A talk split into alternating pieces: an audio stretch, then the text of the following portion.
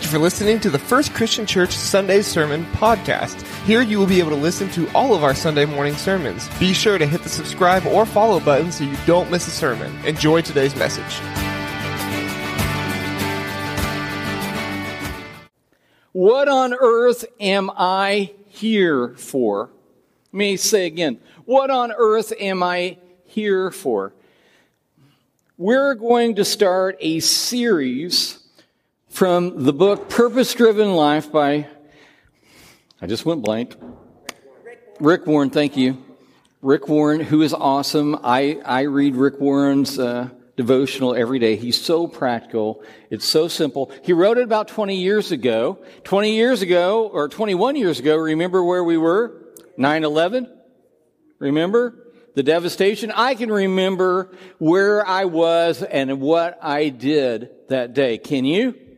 And we've got to remember also that there's a generation that doesn't remember 9-11 and a lot of our lives and the trajectory of our lives and those around us were affected by 9-11 and for some like uh, the marines i was with this week it was fascinating to see the dedication and the respect and the honor paid to our nation and to the flag at Camp Lejeune, North Carolina this last week as our son was promoted to major. It was fascinating to watch and talk to men and women who dedicated their lives to military service and desired above all else to serve in this way. In fact, after Josh was promoted, it takes about 10 minutes and it, it, got to talk to his lieutenant colonel and it was just kind of fascinating. We were riding back in the, in the, in the van and I was in the very back next to his wife and oldest granddaughter. And uh, he looked back at, at me and said, you know, I would have never believed I would be a major in the Marine Corps. And I said, neither would I. so we laugh about it. We laugh about it. And let me tell you another story, and this is not related, but it, but it does have to do with purpose and design. So it's a little off track, but I got to tell you this. So, you know, the way he presented this whole Marine Corps idea to become an officer was he was sitting in the Commons over at Indiana State University, and it, it was amongst the whole menagerie of college students, and here were these three white, young, young farm boys sitting in this room. I mean, they, they're just, I mean, good Christian young men. And he said, you know, dad, it was really strange. The Marine Corps recruiter came right to our table. And he said, I just think it was God. And I said, son, if I were a Marine Corps recruiter in the Commons, where would I go? To the three white farm boys sitting there and doing their homework. That's where you'd go, wouldn't it be? And so I know that's stereotyping and all of that, but, but, but that was designed for his life. And isn't our lives kind of interesting on where, what we do and where we end up and God's purpose in all of this? So today with 9-11 and also it's football kickoff Sunday, National Football League. Okay. Guys, I have won the last two fantasy football leagues in our church, and so just bring it today, okay? I say that because I, I just really don't know a lot about football, and so it's just dumb luck. And so my team's name is No Luck. So I just want to share that with you as well as we get warmed up today. But there are three approaches to life that are kind of common in our culture today. And the first approach to life is the mystical approach to life. And I don't know if we're going to get it on the screen, but I encourage you to follow along. Mystical approach. And this is kind of like you're kind of spiritual and you kind of dabble in the spirituality and you kind of think that there's something out there, but you can't, you can't quite know what it is kind of magical and you kind of depend on good luck and, and goodwill from the divine presence in the universe that's neither bad nor good, kind of yin and the yang of things. That's one approach. Another pro- and we know that that doesn't work as Christians. The other approach is the self-help idea that I, I constantly have to be better. I got to read the next book. I've got to do this. I've got to do that. I'm going to, I'm going to become better. I'm going to learn this. And I think I, I, I kind of like that idea, but in and of itself, this self-help idea isn't going to work in the end. And then there's the philosophical approach, which is kind of like Yoda. You know, we are all part of the existence and we connect with everything and everything's going to work out and everybody's sort of good and, and sort of bad. And there's very little hope involved in all three of these. And in, in fact, I forgot to tell you that yesterday was World Suicide Day. Now that does not mean, and I'm not trying to be funny, that everybody in the world should commit suicide. In fact, it was National Suicide Day. It was r- really, it's the idea that we need to recognize how prominent suicide and taking one, one's own life is in our culture and how devastating the last few years ha- have been for people with depression, with anxiety, and, and taking of their own life. But, but we've got to realize that most of the ideas, most of the philosophies around us don't lead anywhere that is good. In fact, it's pretty hopeless out there. Carl Jung, psychiatrist, actually created analytical psychology, a branch of psychology, says this I don't know the meaning and the purpose of life, but it looks as if something were meant by it. This is, this is a leader of a school of psychology saying this. Isaac Asimov, I don't know if you remember Isaac Asimov, famous science fiction writer, also a scientist and does not re- represent all science or a scientist. But he says this, he says, as far as I can see, there is no purpose to life. Now that's pretty uh, depressing, isn't it? Then Joseph Heller, the author, and these are cultural leaders, says this I have no answers to the meaning of life, and I no longer want to search for any.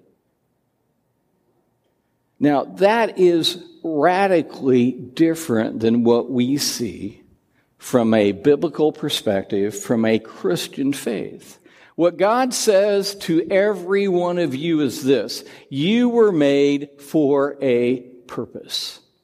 You were made for a purpose. Proverbs 18, 16, or Proverbs 16, 4 says this, the Lord has made everything for its purpose, and you are made for a purpose. Now, today I'm going to look at three questions, three questions, and the first question is the question of existence. Why did God create me for his purpose? Or, in other words, what purpose did God create me for? And if you'll turn in your Bibles, Paul says this in Ephesians chapter 4, or Ephesians chapter 1, verses 4 through 6. He says this, as he writes to the church at Ephesus. He says, Even as he chose us in him before the foundation of the world, he chose you. Let me say this chose you before the foundation of the world, before he created anything, you were chosen, that we should be holy and blameless before him. In love, he predestined us for adoption to himself as sons through Jesus Christ according to the purpose of his will. That was his purpose for us, to the praise of his glorious grace with which he has blessed us in the beloved. This is God who is saying to you that you were created for a purpose. And you might say, well, what is that, Chris? Well, we're going to discover that over the next five weeks. What purpose God has created you for. And then that brings us to the question of significance. Do I matter? I was talking to someone this last week who doesn't think that they matter, that they're only good for one thing and one thing only. And that is not true of anyone. Everyone matters to God. Rich or poor, whatever gender, whatever race, whatever demographic, everyone matters to God, and you matter to God. Now, there are three levels to life.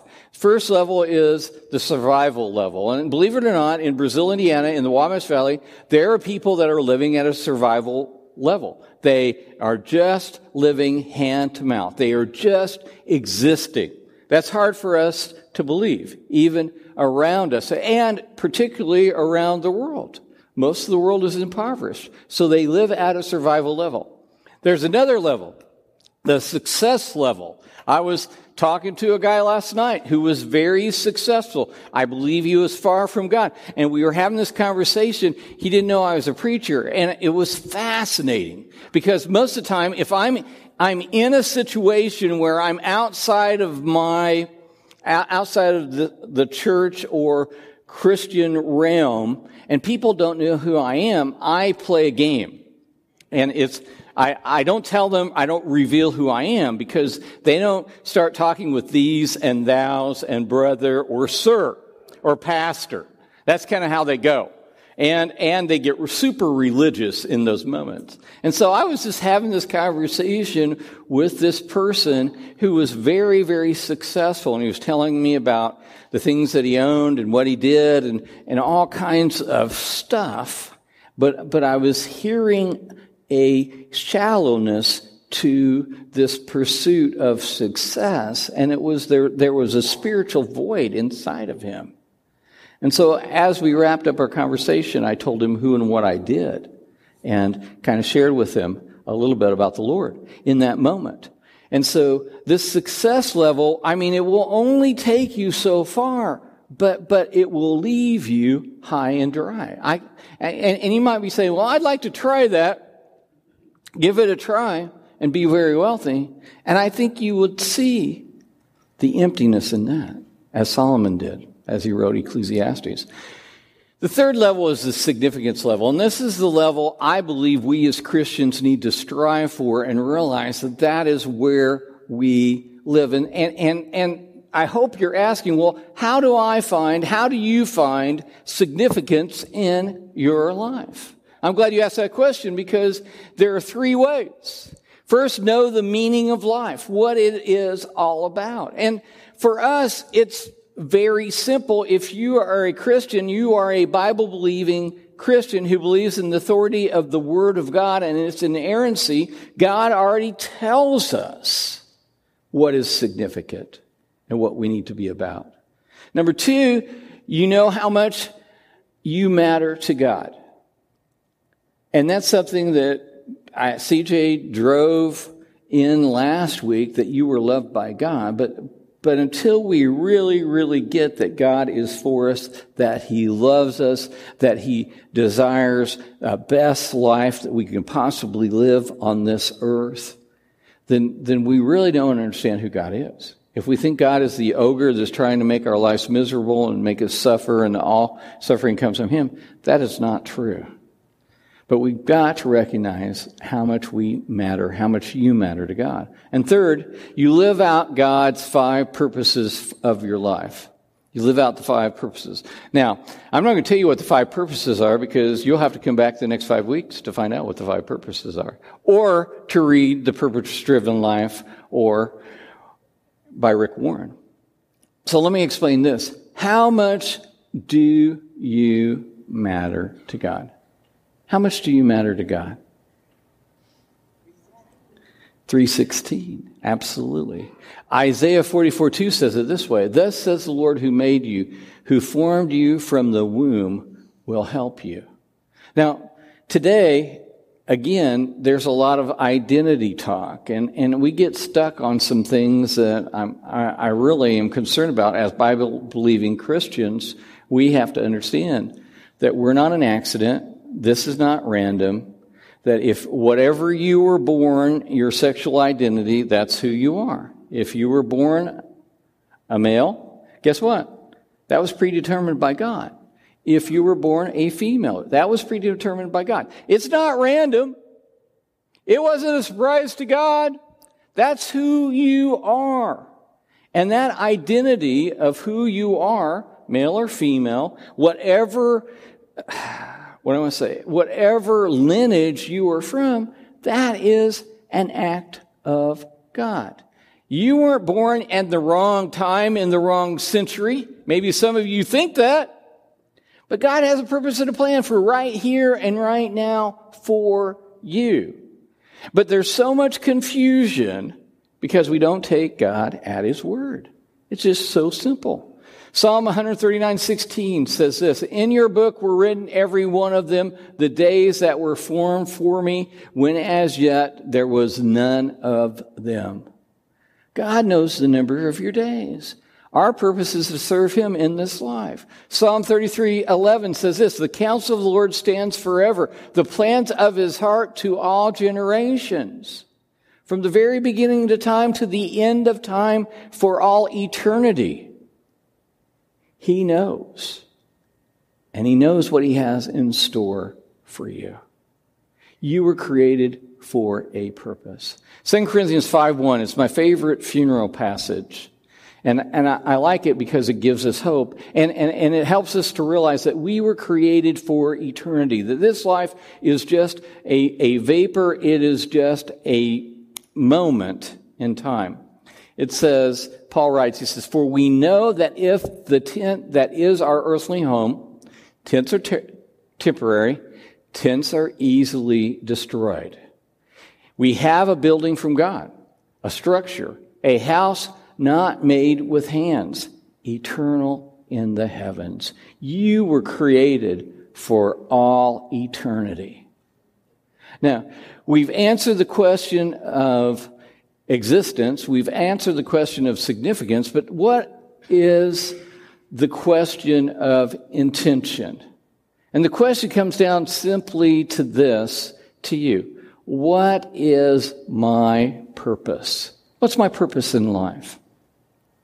Now, the only way to, to know the answer to this is to recognize that, that either you have to talk to the inventor or the creator of your life, or you need to read the owner's manual, which would be the Word of God.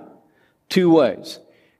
You talk to the Creator, which we as Christians, we have a main line to the Creator through His Spirit, but we also have the owner's manual, the Word of God, to give us direction.